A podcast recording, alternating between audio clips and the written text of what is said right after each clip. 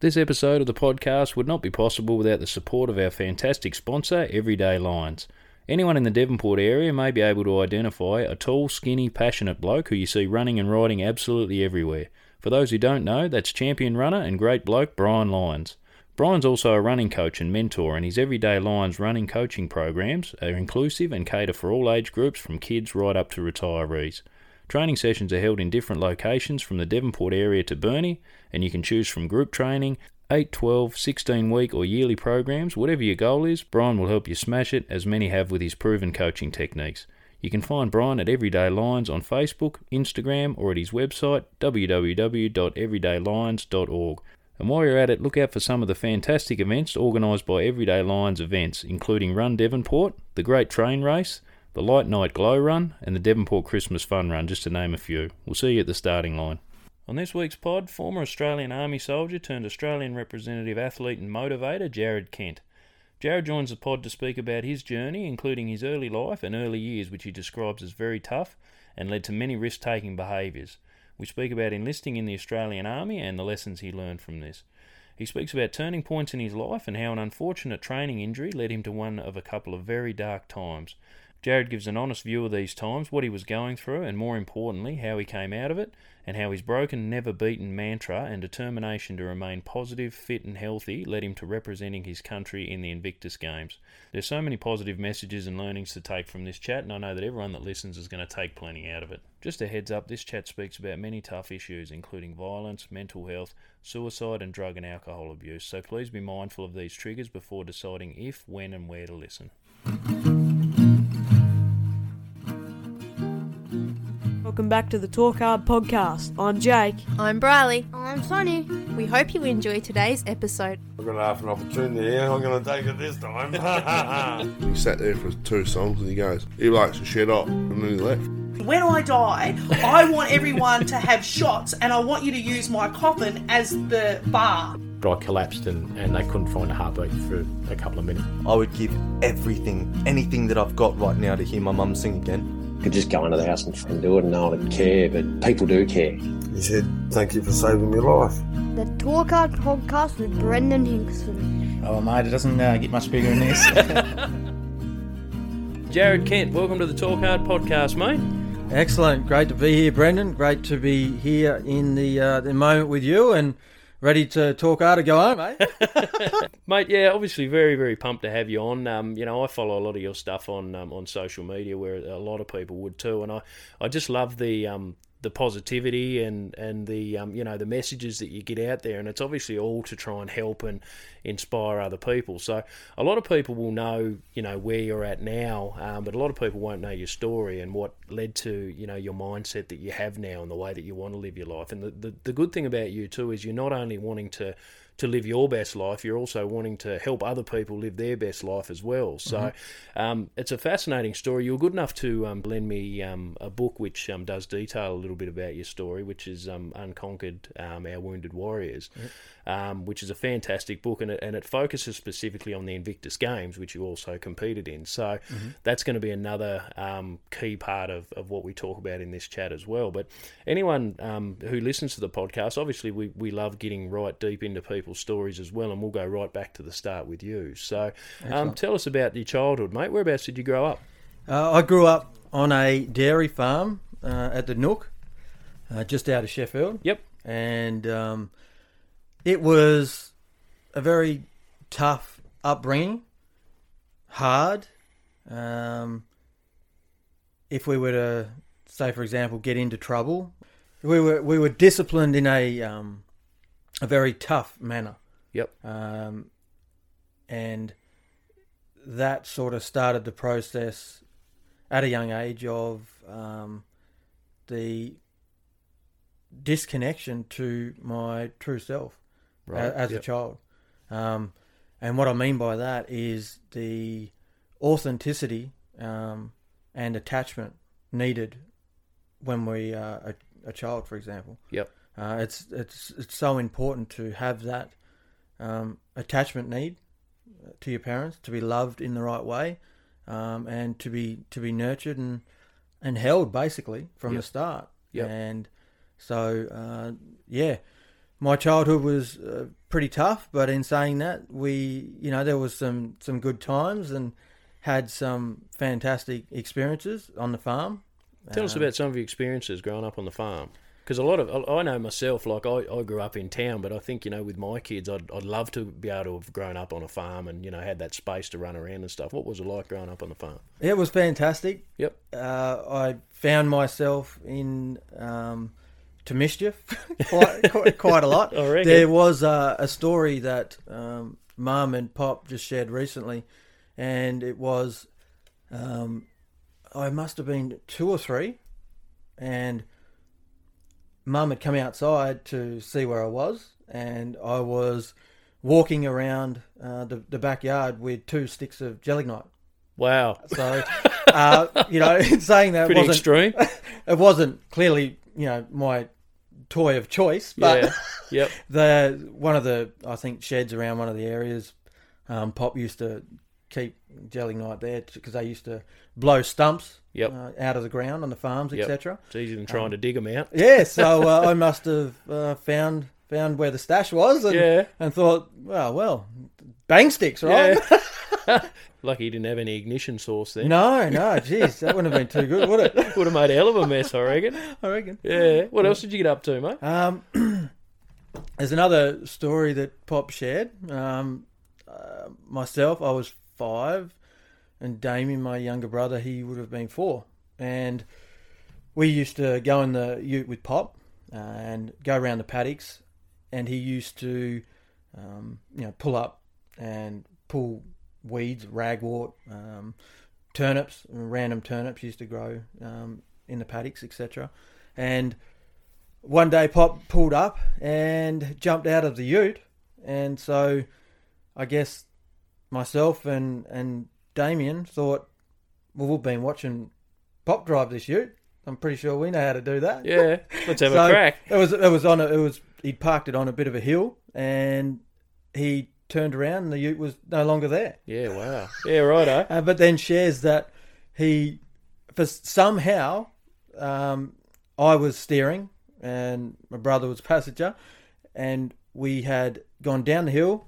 We made it through a gateway, uh, or two gateways, I think it was, and there was two stumps, and we actually made it through, uh, in between the two stumps, down over the hill, uh, continuing on and into the blackberries and then into the creek. So Pop Pop said that he came up over the hill, looked over, and could see us uh, standing up, looking out the back window, and his his words. Uh, I didn't know whether to kill him or kiss him.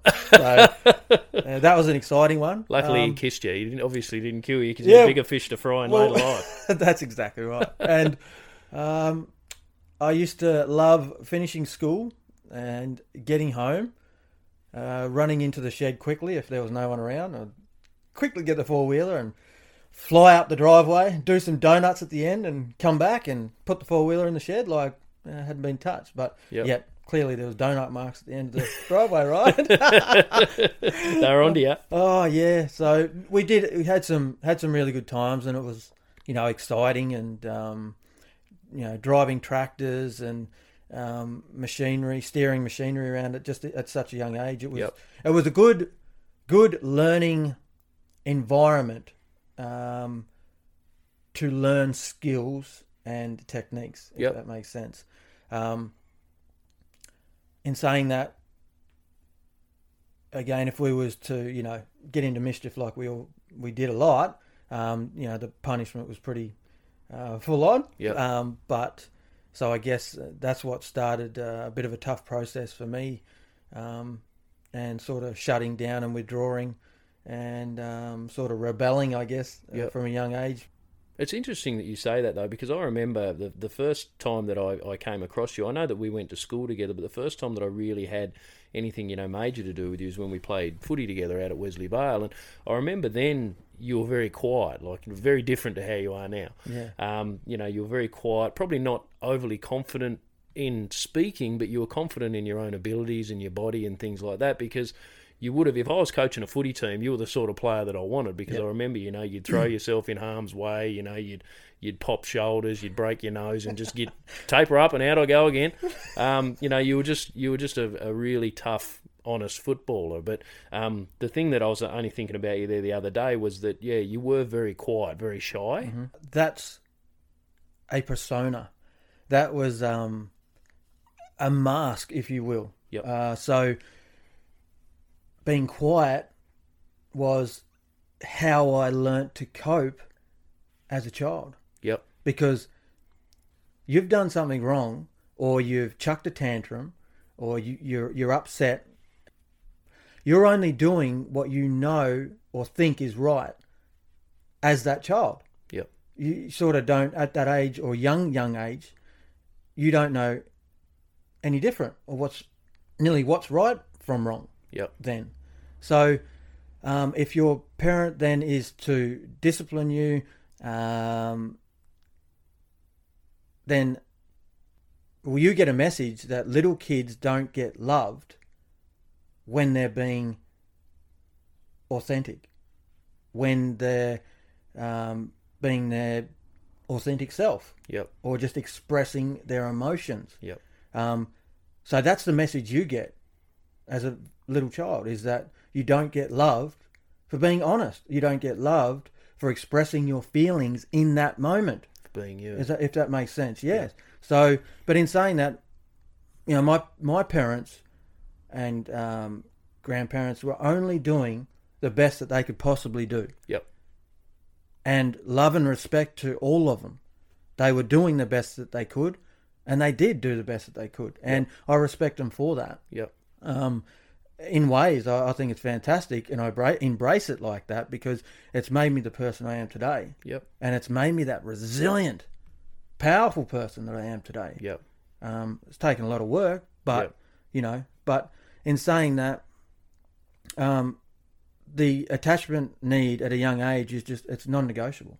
It's it's needed. If Mm. you don't get loved, then it will start a um, direction of um, misbehavior. Yep. To be honest, yeah, yeah. I think that's that's I can speak for my just for myself. Yep. Um, you know, and and and my experiences. Yeah. So, Well, it's funny though that it made you resilient, and obviously that's a, a, a big part of what we're going to talk about in this in this chat today. But you you moved away as well for a time, didn't you? You went over to WA for a certain amount of time. Is that yeah, right? yeah, we did. Um, before that, we moved around a lot here in Tasmania. Yep. Um, it was the Nook, um, you know, different primary schools, Sheffield Primary, um, Latrobe Primary. Uh, I remember Turner's Beach, uh, Tawada Primary up Yep. near Smithton. Uh, then um, the move to Western Australia. There was, there was another primary school, and also a, a high school over there as well. So the moving around and the connection and disconnection from friends and people that you become connected to starts again another process of being um, um, very dysfunctional in a way Yep. because the people that are around you or in your environment shape you. Now, if you're around the right people and then you move from the right people and you're with the, around the wrong people, which I done regularly, Yep. um, I'd get caught up with the wrong crowd. Yep. In WA, you mean? Yeah, in WA especially. Yep. Uh, that definitely shaped my environment, Yep. which internally shaped me as well. Um, that's where a lot of lot of the rebelling uh, started for myself. Yep. So how that really starts as well, um, as we said, from a young age as a child, uh, first you know one to, to ages of one to seven is probably you know the most important part in a in a child's development. It's your programming, isn't it? It's your It foundation. certainly is. Yeah, absolutely. You know, mentally, physically, emotionally, spiritually, even. You know, I love dad and mum.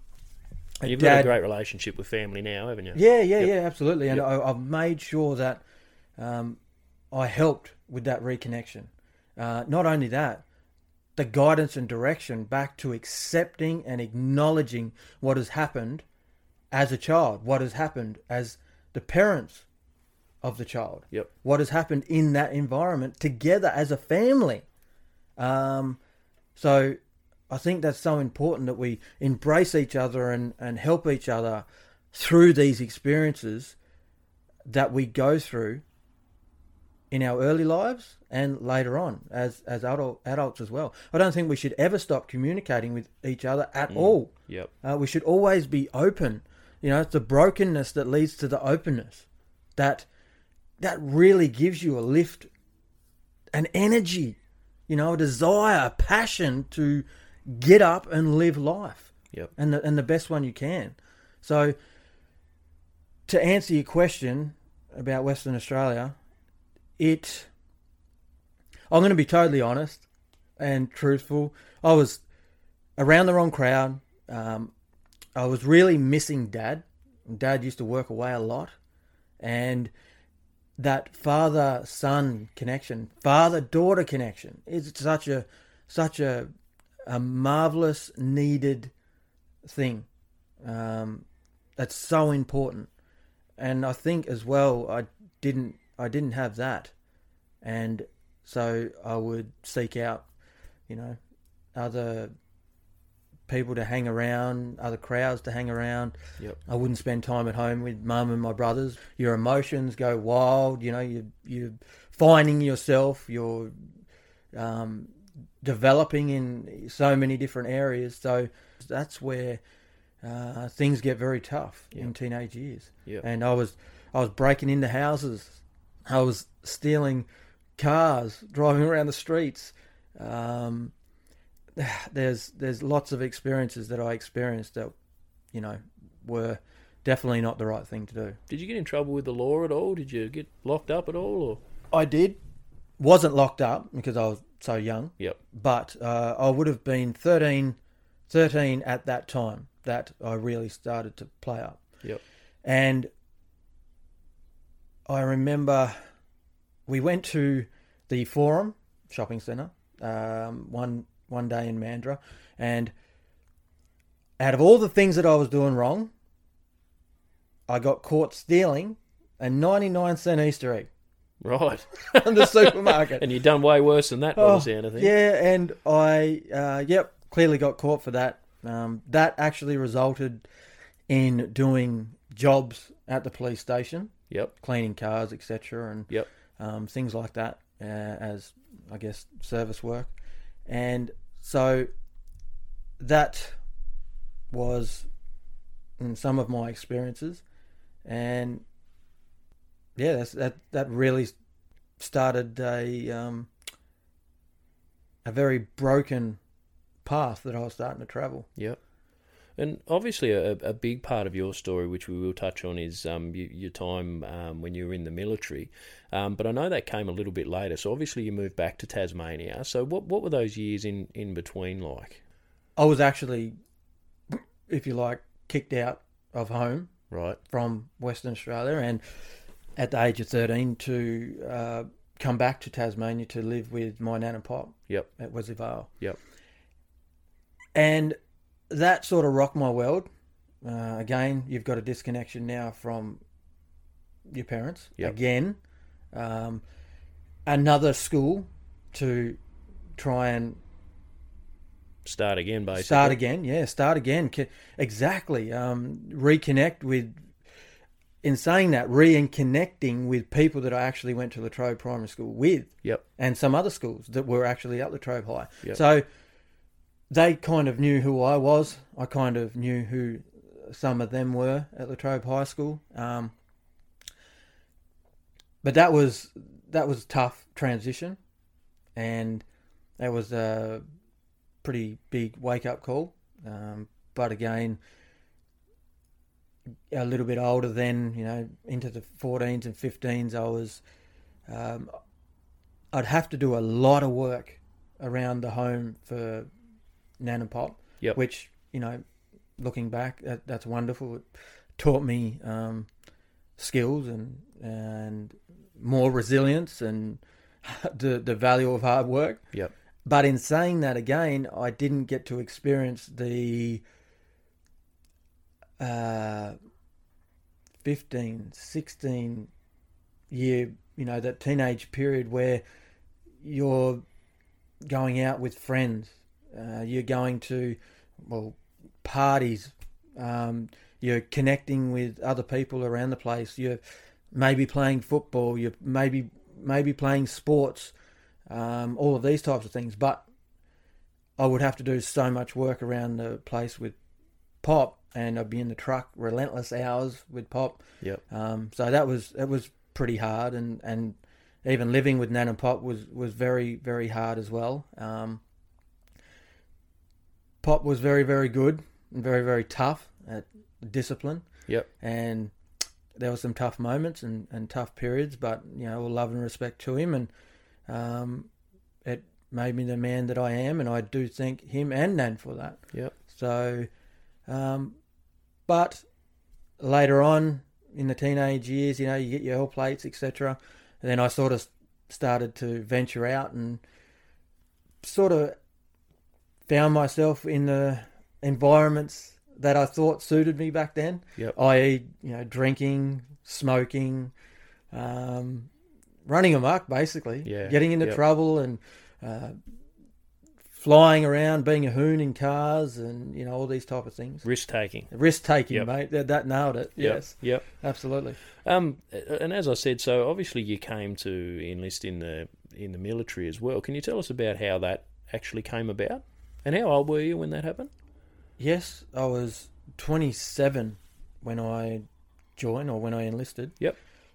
Um, leading up to the army, it was I left high school and was just searching for purpose, searching for something to ignite my inner passions, my you know desire to live basically. Well what what what jobs can i work in? I mean you know what suits me? Uh, so i was on a continuous um, exploring continuously for a job or um, a purpose that may give me some meaning in life. Yep. and so i went through many jobs. I, I was i used to work at the abattoirs um, farming, contracting, um, into mining in uh, Queensland through the gold mines, the coal mines up there, uh, welding fabrication, um, worked at the Australian paper mill, um, lots of agricultural jobs, and again, just just nothing was lighting my fire. Nothing was uh, exciting enough. Um, Then I, oh, that's right, driving B double fuel tankers for United Petroleum and, and gas. Yep. So you know that added a bit of danger. Yep. Uh, Bit more you know, excitement. Yeah, exactly right. I Yep. mean, you know, they were all good times, good learning, and um, but again, it just it wasn't wasn't igniting my inner flame. If Yep. that makes sense. And then it was 2010 in June or July, and um, I was actually watching the um, Sixth Royal Australian Regiment over in Afghanistan, and at that time they were going through a really tough, tough time, and um, you know, love and respect to to all of them men. I was just watching the TV, thinking, is there maybe an area? Is there somewhere that I could make a difference in some way, shape, or form? Um, you don't know if you don't have a go, and you don't know if you don't go. Yep. So I thought, well, right. I was sort of drawn to it, so I made a phone call um, then and there to the thirteen one three number. Yep. And they hooked me up with a um, date, time, etc. for a, a U session and um, a IQ test. Yep. Um, so through that process, and a lot of paperwork, a lot of paper trails, and then into some uh, fitness assessments, and then long story short, got uh, got some information, some news back um, that I've got a position, or if I want, I've got a um, option to join the infantry. Yep. Um, so I did, and that process started and began. Yep. And to, within this is this is just how life can change direction so quickly in such a, a massive way. What I mean by that is I'm standing watching the TV, I make a phone call, and within eight months of making that phone call, I'm standing and serving at the 6th Royal Australian Regiment, serving with the same men that were on that TV, on Yeah. that television. Yeah. And that to me is just, wow, life can really, you know, change direction Really quite quick. Yeah. Um, tell us about that eight months then. So obviously they don't just let Joe Blow just into the into the army. Obviously there's a, um, a you know relentless training that you've got to go through and specific criteria and things that you've got to meet. So t- tell us about that the training process. So the training starts with basic training Yep. at Kapooka uh, in Wagga Wagga, and that is quite confronting and quite um, a shock to the system for many people, including myself. Now, when I speak about you know anything in regards to you know, military or defence force, I mean I can only speak for myself and my experiences. Yep. So, uh, just staring, uh, just sharing my story is that um, basic training was a real challenge straight off the bat. It was wow, people in your face, literally. You know, you hear the stories, people in your face. Yep. Um, yelling and um, So that's not just in the movies. That no, it's not just in the movies. That's that's real. That's what happens, and which needs to be too, because uh, you know things can get very heated in a lot of different areas. Um, you know, in the military in in in, in, any area. So um, it's it starts the process of really having an understanding of what is required in life to survive, whether that's in the military or it's not. Now, what I mean by that is that, for example, if you can't handle someone yelling and abusing you, if you can't do the little tasks that are required, like in basic training, um, making your bed, making your bed was something that was done to perfection. Yep. Uh, why? Because if you can't do the little things right in life, how can you do the big things Yep. later on in life? I've heard That's- that they're pretty brutal on you making your bed, aren't they? yeah, Like, making your and check 'em bed, and um, looking after your kit, making sure everything's folded, making sure even your, your socks are, are folded in a certain way with a smiley face. Yep. Um, all these little things, which is just complete attention to detail. Polishing the brass. Um, then it gets into your physical fitness, your weapon handling drills, uh, words of command, um, technique. You know, technique with, um, for example, PT stuff like two foot landing. Um, you know, key words that are used uh, for these training drills as well. I mean, it's all just a, a switching on to a expanded reality um, of what is needed to achieve the greatest results in any area of your life, basically. Yep. So how long did the actual training go for? Kapooka basic training was three months. Yep. After you had finished um, that process, you would get um, your IETs, so your um, your appointed place of job role, for example. Oh, yeah. Mine being uh, infantry, so you would be. Uh, we went to Singleton, Mhm. and um, that was the School of Infantry, and uh, that was um, another three months, and that was another whole level again So it went up a level, did it? in Yep. every area, Yep. like especially uh, with your weapon handling drills, um, all of your uh, warfare understanding, um, physical fitness. Yeah, it was a whole new level. Yep. And um, you, you said that you struggled with it certain parts. What what did you find the most challenging? And do you remember like your mindset at the time? Was there ever a time that you were going to pull the pin? There were times where I felt broken. Yep. There was definitely many times that I, I felt, wow, you know, the PT sessions, um, not being exposed to any physical fitness in that regard at all. Yep. I mean, even in school, I didn't play sports. Uh, the only thing that I ever did after leaving school was, as you know, played um, some country football. Yep. Um, and in saying that, country football, oh, pop shoulders out, throw them back in. You know, as you said, bro- broken noses, tape them back up, Yep. keep playing, etc. But I guess it was them times that made me so resilient. Yep. And So it was um, more the physical side of things that challenged you about the training then? It was. It was definitely the physical side of things. But again, in saying that, uh, the mental side of things was a very big thing for myself as well Yep. because I didn't have the confidence. I didn't have the confidence in confidence in my abilities.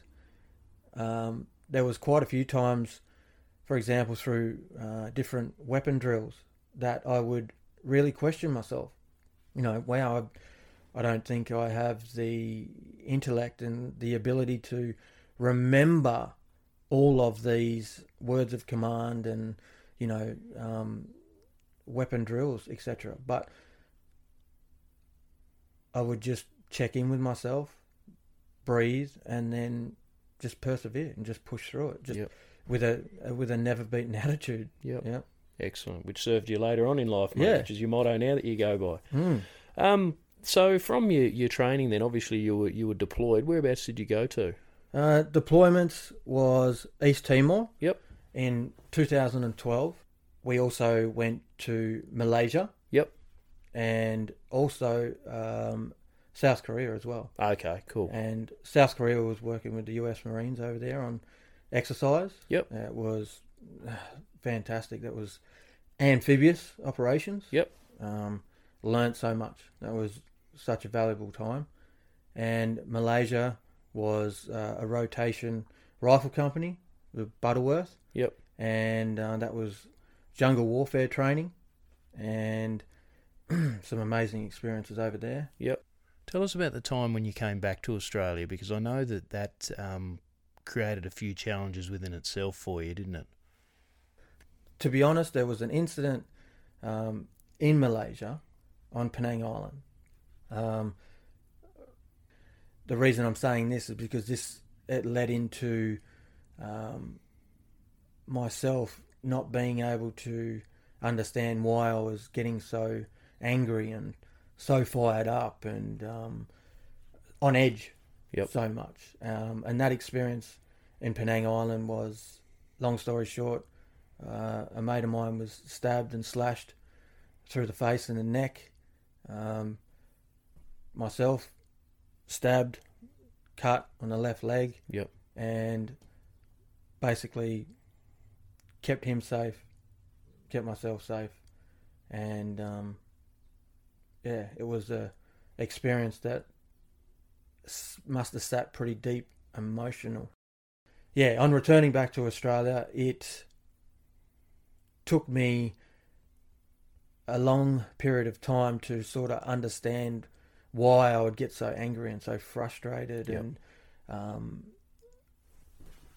not being able to control my emotions. Yep. Very much. Because of stuff that was undealt with. Yeah, because It of stuff that was undealt with and stuff that I hadn't accepted or acknowledged. Yep. Yeah. So you were already struggling sort of mentally before you had your injury then, fair to say. Yeah, absolutely. I think all from from my childhood right through my teenage years. Yep. Uh, now you know into becoming a a, a man. I, I mean, I, I to be honest, looking back, connecting the dots, I believe I struggled my whole life. Yep.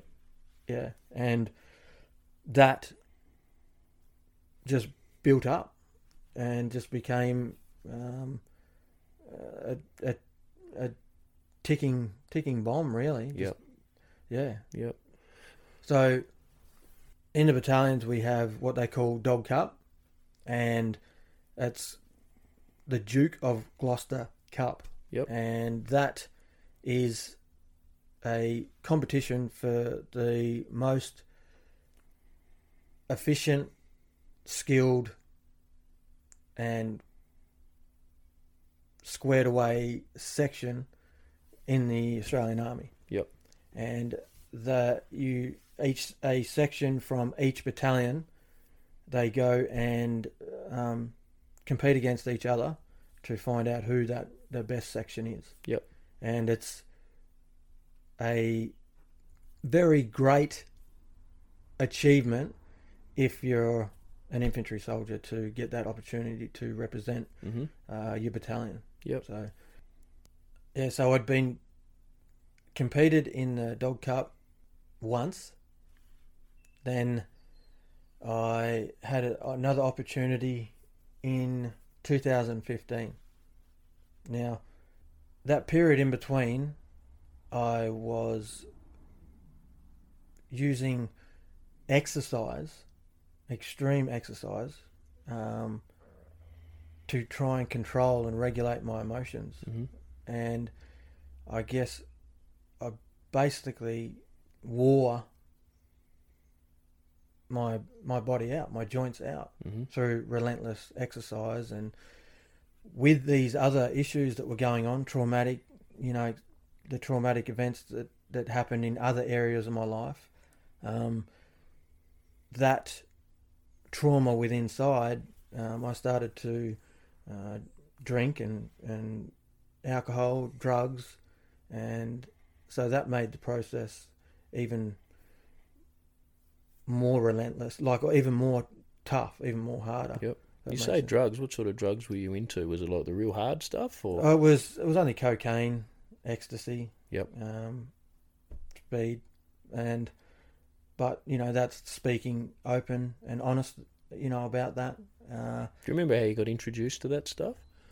no, I think again just drinking alcohol and then being around um, an environment where people, you know, Were using that were using, you know, cocaine, etc. Well, then, you know, I thought, well, you know, I'll have a go at that too. Yep. And, um, so that that sort of started a a more of a down downhill spiral. See, because I was trying to mask um, my true feelings. I was trying to dumb down the pain that was happening inside me. Yep. Yeah. Yeah. Yep. In 2015, I remember that I just had my jabs that um, morning before having to go back out to Greenbank um, to where the dog squad was Yep. um, to complete more training. And so I went out to Greenbank and met up with the, the dog squad and we started um, that day's training. And long story short, injured myself, and that resulted in being medically evacuated from Greenbank Yep. back to um, the base, Gallipoli Barracks in Brisbane. So what did you injure? Was it your knee or something that you injured? So it was my knee, uh, left knee, and from the amount of weight that you carry being in the infantry, plus for the dog squad, we had a bit of extra weight carrying stretchers and, you know, these types of things. Yep. And so went down on the left knee into the bitumen and then on returning back to the the base, going to the hospital, and then having X-rays and MRIs. Uh, long story short, they found that both my shoulders were blown out the back of each shoulder, and they were torn 180 degrees and different tears Yep. in different parts um, right around the shoulder as well. So the whole time that I'd been conducting my training and uh, anything within the army, it was you know clearly with with these injuries. Mm. Um, again, I think I just created or correction cultivated a resilient mindset um, and a relentless attitude to just never give up. Yep. Uh, but in saying that, the that went into um, three shoulder reconstructions on my left side, two shoulder reconstructions on my right. Uh, my left leg had five surgeries, and at some point there was a golden staph infection. Um, thought we are gonna, I was gonna lose the left leg. Yeah, right. Yep. But again, that the mindset that I had in that moment, even after being told that you could possibly lose my left leg, the first thing I thought of was, if that's the case, what can I do?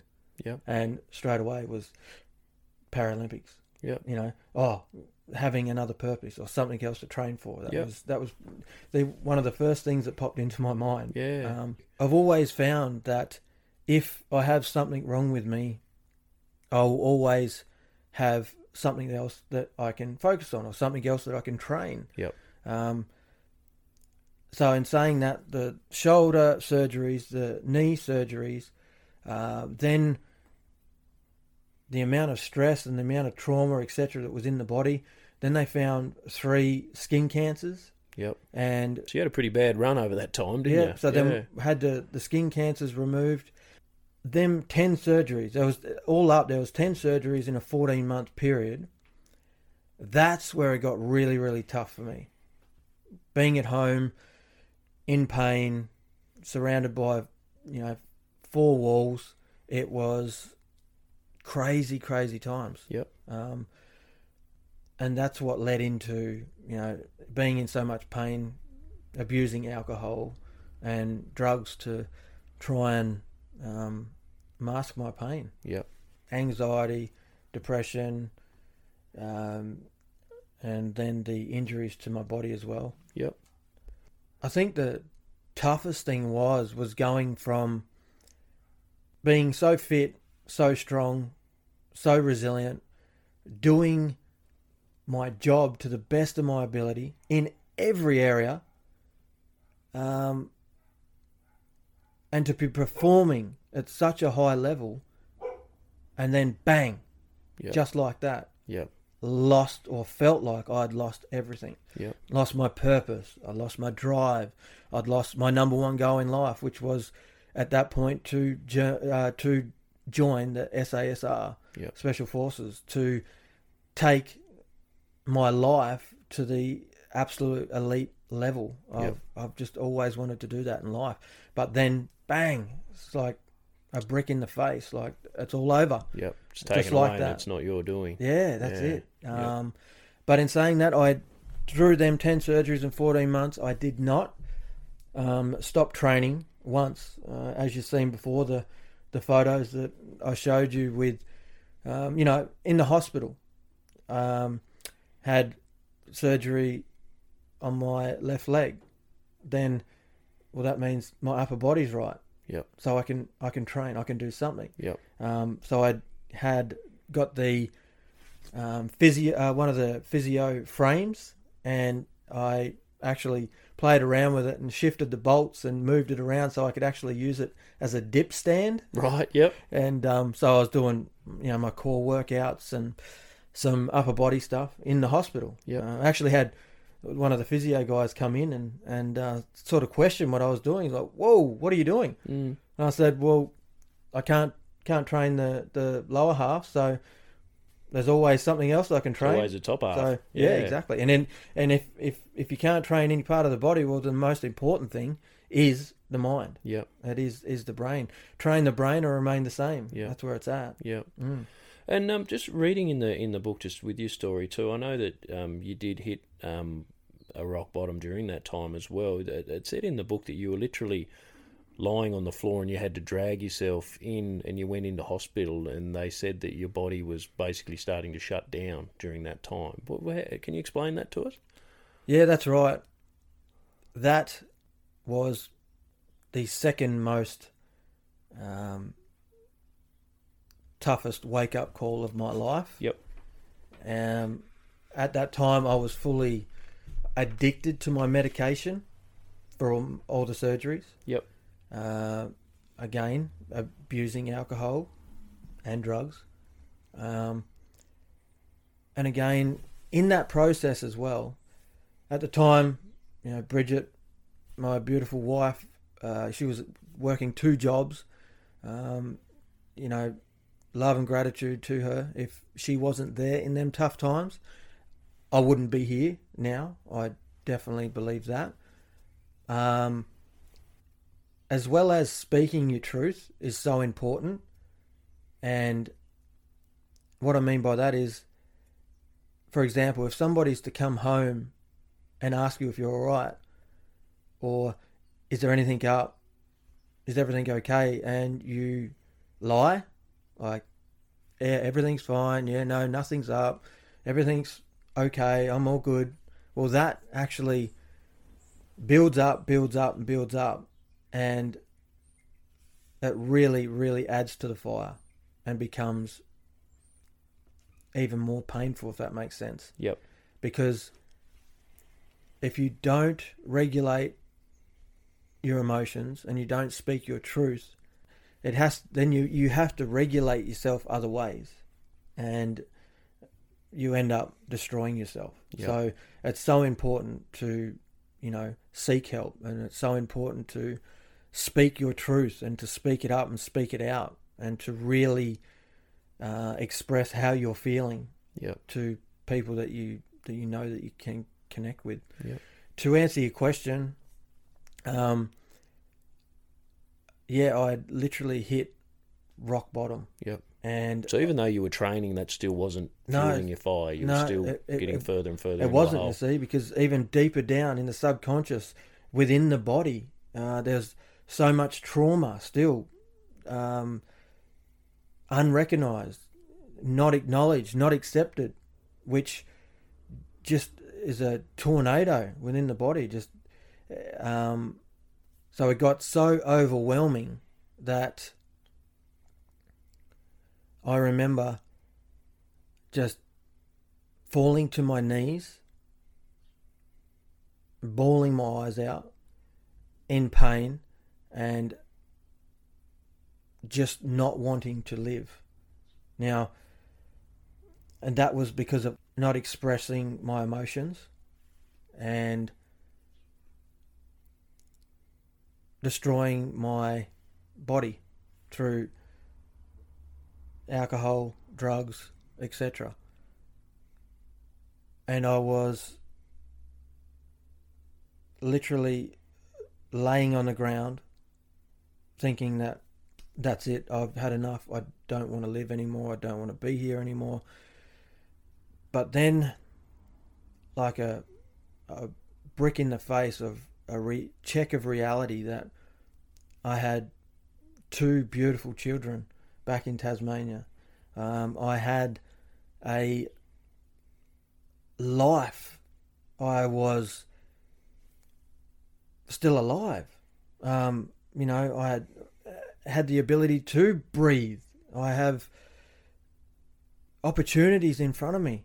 So I had to make a decision right there and then to get up and crawled down my steps into my ute and drove to the hospital on base. And somehow staggered into the hospital and they straight away put me in isolation chamber and ran tests etc and basically long story short said that uh, all my organs and everything were all shutting down and I was basically dying. Yep. so um, that was that was rock bottom completely broken and just had enough of life Yep. But you obviously made a decision to turn it around. Did you decide while you were there in the hospital, like what you were going to do moving forward? after a while I with all that time to sit there and think and to look back on life and realize that you have one life, one shot. you have an opportunity of a lifetime in a lifetime of opportunity. Now, what are you going to do about that? So, right there and then, I made the decision to turn my life around. And I did that within 12 months. Yep. So, I made a decision to decide, commit, act, succeed, and repeat. So I made a decision to cut off from any bad habits, any bad behaviors. I made that decision to cut away from that and to change, change that area of my life in every way. Um, commitment, so important in life to commit, to make a commitment that you're going to take action, which is the next one. Take action, make it. It's it's it was for me. It was literally make it or break it. I'd been to the broken point, so now it was time to make it. Yep. And to make that plan, and that was that's exactly what I did. Yeah. Yep. So what was your plan then? What did you do in those, you know, months and, and weeks sort of after you got out of hospital?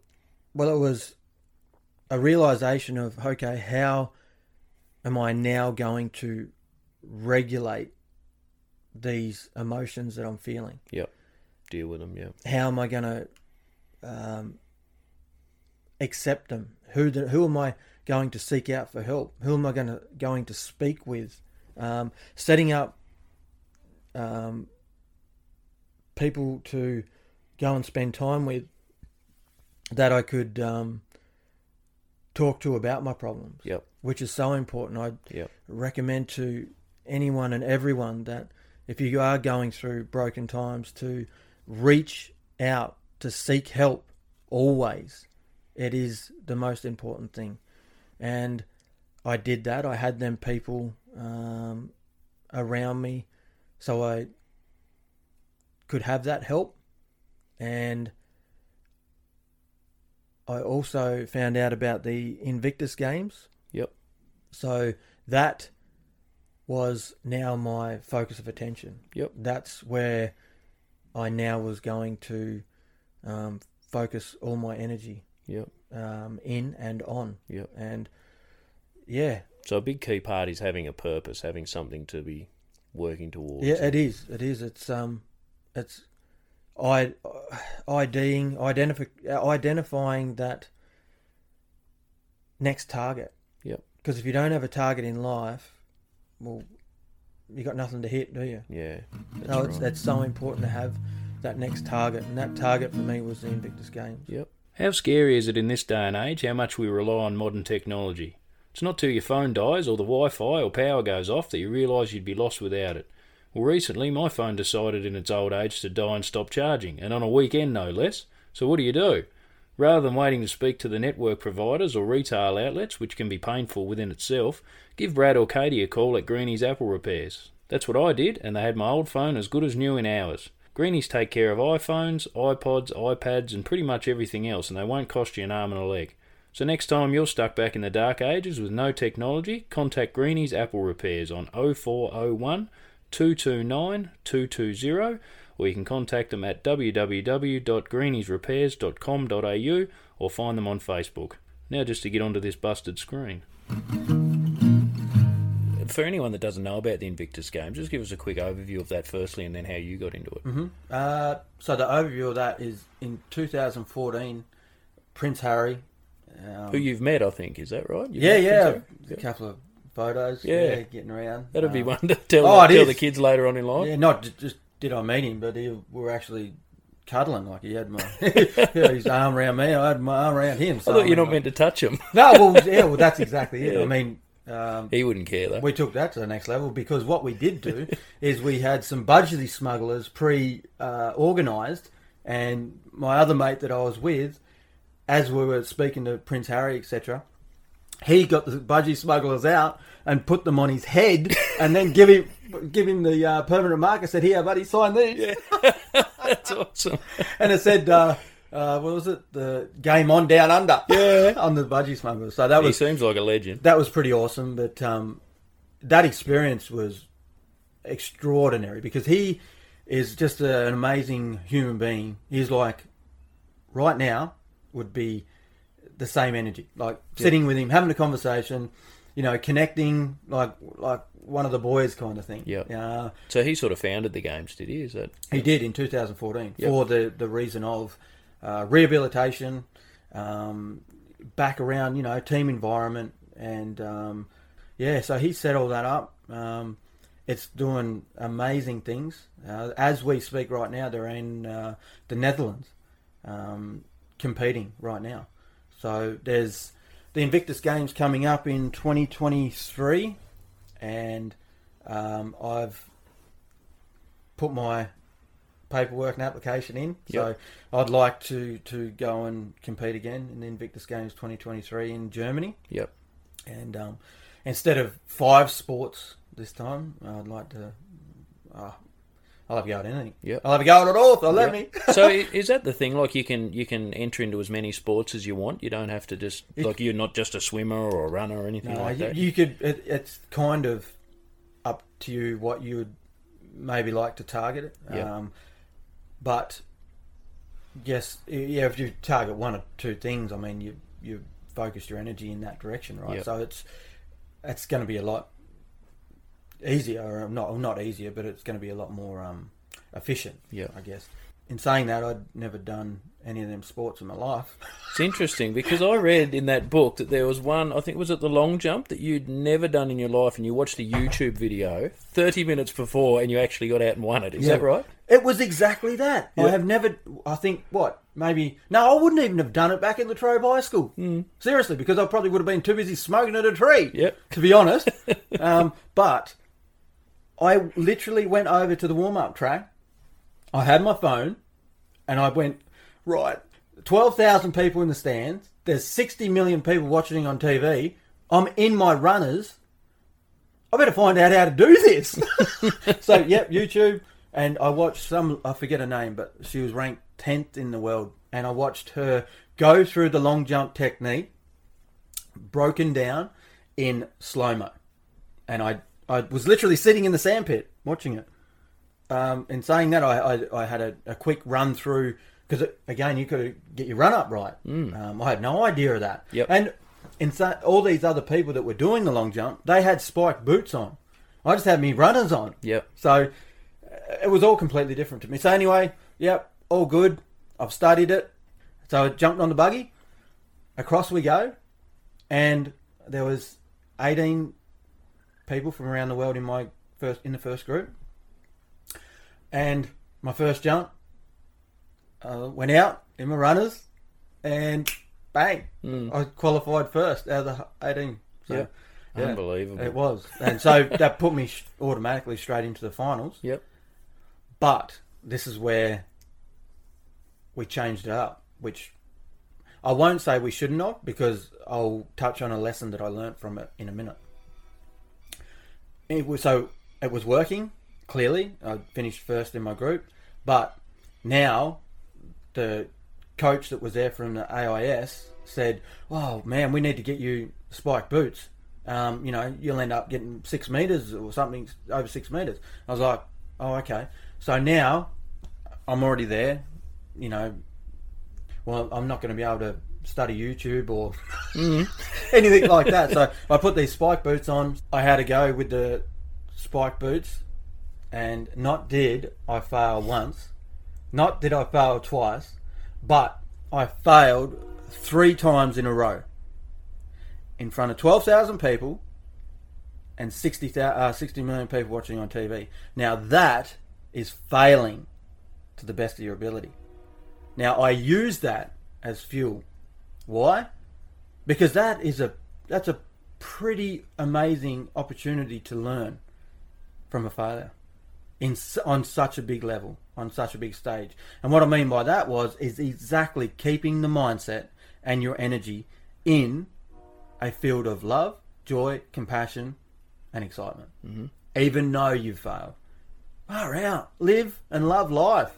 Doesn't matter if we succeed or don't succeed. There's a learning opportunity out of it and within it. Mm-hmm. Just embrace it. Ah, it wasn't meant to be. So your your events that you went in, do you just nominate which ones you want to go in, or is there actually a selection process to make the Australian team in a Yep. certain area? Or? You can you can nominate for which which events you would like to participate in. Yep. I Which you can go in as many as you like. Yep, yep, that's right. But then it comes to turning up, whether it's at the Australian Institute of Sport or at uh, another place that we go to in Sydney, uh, the Canada Academy of Sport or something like that. You go there and you go through a selection process for them different sports. Yep. Um, coming back to 2018, so again, I, I, I've never sort of competed or done any of these sports, right? So I've heard about the Invictus Games. That was my new direction to take after all these surgeries had happened and you know got my my life back on track. I literally had turned my life around within a 12 month period from being the absolute brokenness at the very bottom to now climbing a you know a mountain that um, is giving me so many learning opportunities and um, making me such a stronger person. So the, the the concept with the Invictus Games is just so amazing. Yep. Yeah. So what's the criteria to be able to compete? Do you have to have an injury through your service or something Yeah. like that? Or yep. So it's anybody within the military that has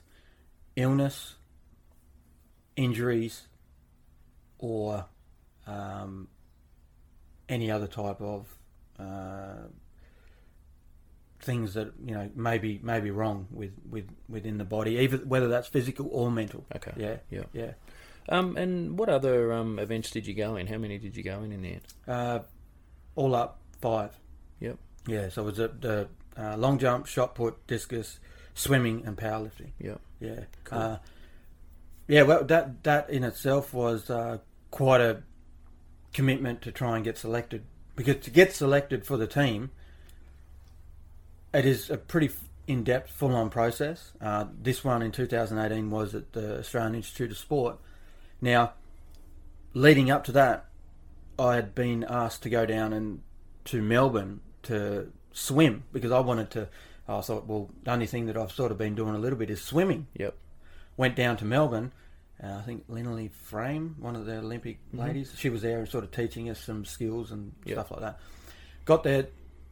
The people that were swimming, they, they you know, they, they were swim coaches. They, some of them swim for a living. Okay. You know, all these things. But again, okay, believing that I can do this, and I'm just going to give it 120% effort, which I did.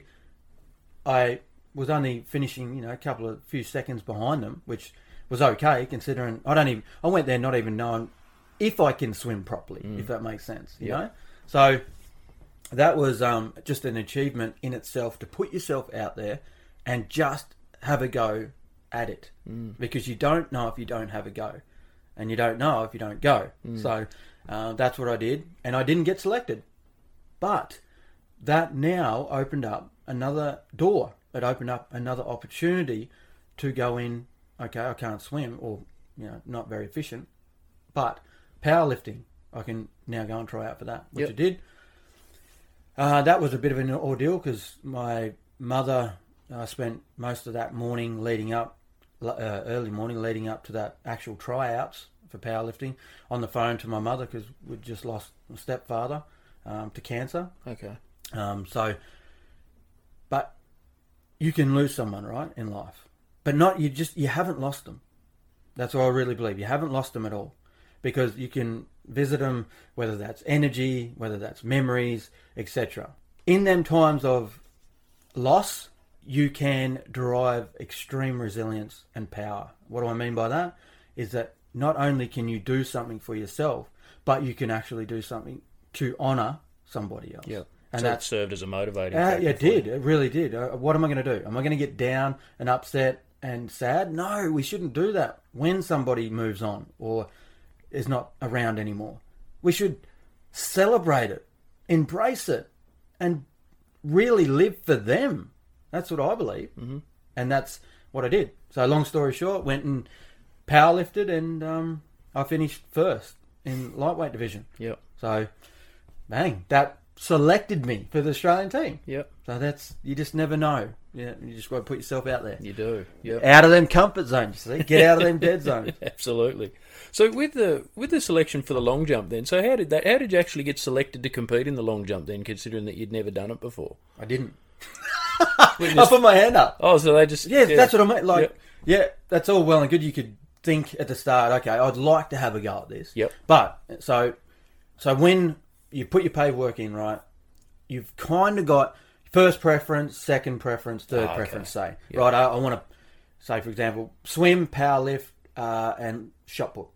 Right, cool. But once you're selected for the team, there is an opportunity if you're willing ah, and you want to take the risk. Gotcha. Can I do this? yeah, you can go. Well, I'll have a go at that, and I'll have a go at this. But so it was like, yeah, I'll do that. Yeah. Excellent. That's awesome. Yeah. So everyone, everyone there's just basically having a go. Yeah, Yeah. absolutely. It's a great Yeah. philosophy. It is, and you know what's really cool is that in that environment, you're you're so connected, and you're helping each other. You're getting around each other. You don't know how to do this. Why? Because you're not experienced and you've never done it before. Okay, cool. Mm. This person does. Come in. You connect. You help. You help. It's just it's so awesome. That's what we need to do here, where we live daily. Walking down the street, even we can do that. And Not only can we, I think we should. We Should. This episode of the pod would not be possible without the support of Sam and the team at Infinite Joinery and Design. If you're like me and normally need these guys to come in after you stuff up your latest home renovation, here's an idea get them in first and save the hassle. Specialising in new home joinery fit outs, renovations, kitchens, laundries, wardrobes, vanities and solid timber work and project management, Infinite have 3D design software and Sam alone has over 20 years experience in joinery and project management. He knows his stuff. Located at 6 Bay Drive, Quoiba, or you can find them on Facebook and Instagram or contact Sam at 0429 291 008 or you can email sam at infinitejoineryanddesign.com. So don't be like me, get the experts in first and save yourself some money and a fierce dressing down from the better half. So you spoke about when you hit rock bottom up in Queensland being the second hardest time in your life. Are you able to take us into the hardest time in your life? So, what are we? So it was last year. Let me get this right. 2020. When was that? Yeah. So Two years ago, 2020? Yeah, 2020. Um, so on the 21st of December, I was at Mount Roland, about to jump from the top. Yep. That's that's that's deep, mate. Yep. That's that's so deep, and um, that was um, very very painful uh, awareness, I guess. Like growing, like wow, because it just till you've been to that breaking point, to that absolute point of okay, there's no return. Oh my god, it's like a rebirth, if you like. It's like a a, a new awareness of life in every area possible, and that's that's what that was. And And that was 2020, you said, was it? yeah, yeah. Yep. So I mean, all right, some of the About two years ago. yeah, it's, Yeah. it's crazy stuff, isn't it? Really. Yeah. But, um, yeah. So that's that was really really tough. But in saying that, to leading leading up to that, um, I was living in Latrobe, and um, this this was the most darkest, scariest time of my life. And now I want to speak about this with full truth and from my heart because people need to hear this and, and we need to be aware of like what people actually go through. And I was at home living in a house uh, just out of Latrobe. I'd been through so many, uh, I guess, tipping point moments where things had really got on top of me. Like leading up to it, I was working with kids with behaviours, right? Um, I was helping so many other people with fitness and uh, self development and um, and depression and you know anxiety, all these things that I was actually going through. If that makes sense. Then, because that's you can really connect, right? Because you've actually you're, you're living You've it. You it. know what it is. You know what it feels like. Yep. So, but again, in saying that, where it got where it gets really technical is them things, problems, etc., that you're helping other people with, energy is really contagious in many ways, right? So that can actually, them things can become your programming or your thinking or your energy. And that's exactly what it added to on or within me. Mm-hmm. So what I mean by that was everything that I had been through in life and hadn't dealt with was now coming to the surface. Yep. Plus the other information that was going in from everybody that I was helping was adding to that to that fire, to that well bomb that was just about to explode. Mm. Uh, and then it got to a point where it did, um, and I was drinking again. I, I found myself having a drink again, and I thought, whoa, and I'd nearly catch myself, but then I'd just go deeper.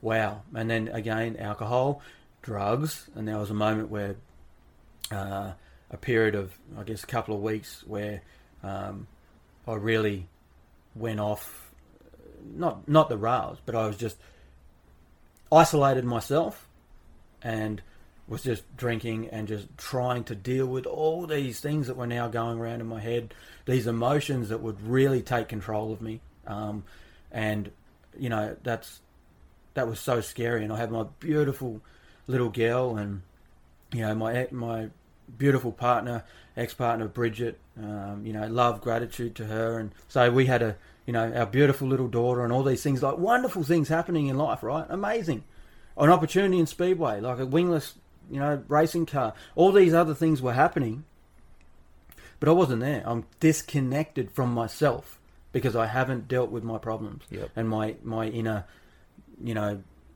thoughts and all that type of thing. So for for a lot of years, then you weren't dealing with, with your No, problems. and I so hadn't. From, Even through all that process, I always would check in and go, hang on a minute.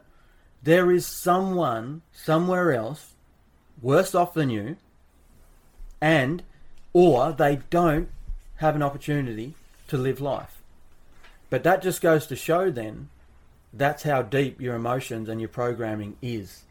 Because you could have all these wonderful things, amazing things happening in your life, and you've got these cars and houses and job opportunities and, you know, business ventures and whatever else. But are you really happy? No. Why? Because you haven't dealt or you haven't loved your inner self. Mm. You're not connected to yourself on a soul level, Mhm. um, which is the most important thing. That with a mindset and a belief, right? Yeah, So, um, yeah, it became very dark, very scary. For three months, for three months, I was completely isolated in a a four bedroom house on ni- nine and a half acres in the middle of nowhere, nearly by myself. A fully grown man sleeping with the light on overnight. Yep. Shit scared. Like it was the most scariest, darkest time of my life. It really was. That three months was the most scariest time of my life. Um, one thing I want to add right there and now is this.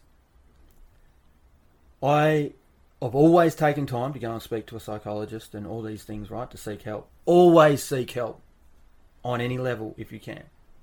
And I've always done that. Now, I take ownership and responsibility for my life, right? You can go through anything in life. It can be so deep, it can be so dark, and it can be so overwhelming that you're you're you're at that point. You're going to take your life. That's it. It's all over. Finished. No, you can get through it, and I'm a prime example of that. And I'm not tooting the horn or whatever else you want to say, but I'm just expressing this with all my heart because not am I just speaking this? No, actions speak louder than words, and I've fucking gone through it.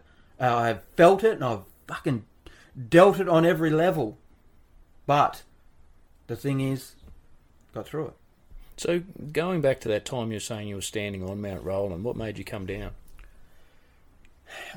It was like it might sound a bit strange, but it was like because I hadn't really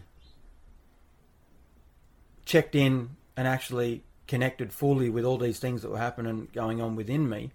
It was like it was nearly a prompt or a testing of okay, you reckon you've you've got a tough, hard life, and you're going to commit suicide. Would you really? Uh, I was like I was nearly just sort of drive, pulled towards that opportunity, if that makes sense, towards that mountain. I was literally, I'm not going to lie, I was drawn to that mountain, and I drove to that mountain, and literally was going to go to the top and jump off. I had just had a point where I realised again that I have an opportunity of a lifetime in a lifetime of opportunity, right? So I need to, I don't need to, but I will, right? Literally full circle my whole entire life. Go from that point of absolute brokenness on the darkest, deepest, horrible level, and I will literally transform everything with a never beaten attitude by accepting and acknowledging it and never giving up.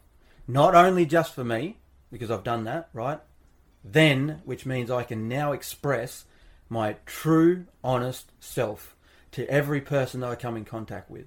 And I can offer my best, true energy to every person that I get to speak with or be around. Yeah. At what point do you reckon you went from that shy kid that I remember seeing out at Wesley Vale to, to now? Like, was that up Mount Roland? Was that when that happened and you, you you became like what you are now? How you're living your life, or Well, I believe every single thing up to this point has made me and developed me and cultivated me into the person that I am right now that Yep. you see. so it's been a slow evolution. Yeah, yeah, it- Yep. absolutely. Yep. I believe to answer your question, we are born to evolve, to use, and to construct our life from everything that we go through step by step in the moment where we are. Yep. If that makes sense. Yep. Yeah. Like, so because because I'll I'll I'll think back or even feel back or even, you know, just acknowledge back right that I wouldn't change one thing. Right now, sitting here with you, I would not go and change anything about all my other timelines Mm. or the things that I've gone through. Why? Because I wouldn't be loving life like I am right now. Yep. It's got you to where you are. Oh, today. mate, it has. Yeah. I mean, and the the energy and the passion and the love and the excitement that you can just get from that, like it's hard to explain. That's why actions speak louder than words. Yep. That's why we're going to do the wonderful, amazing things in the very near future. Is because this is what you can build, Mm.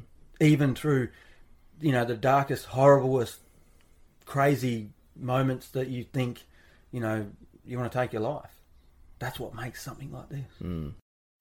Reach out in times of darkness is one of the keys to the direction towards light. It really is.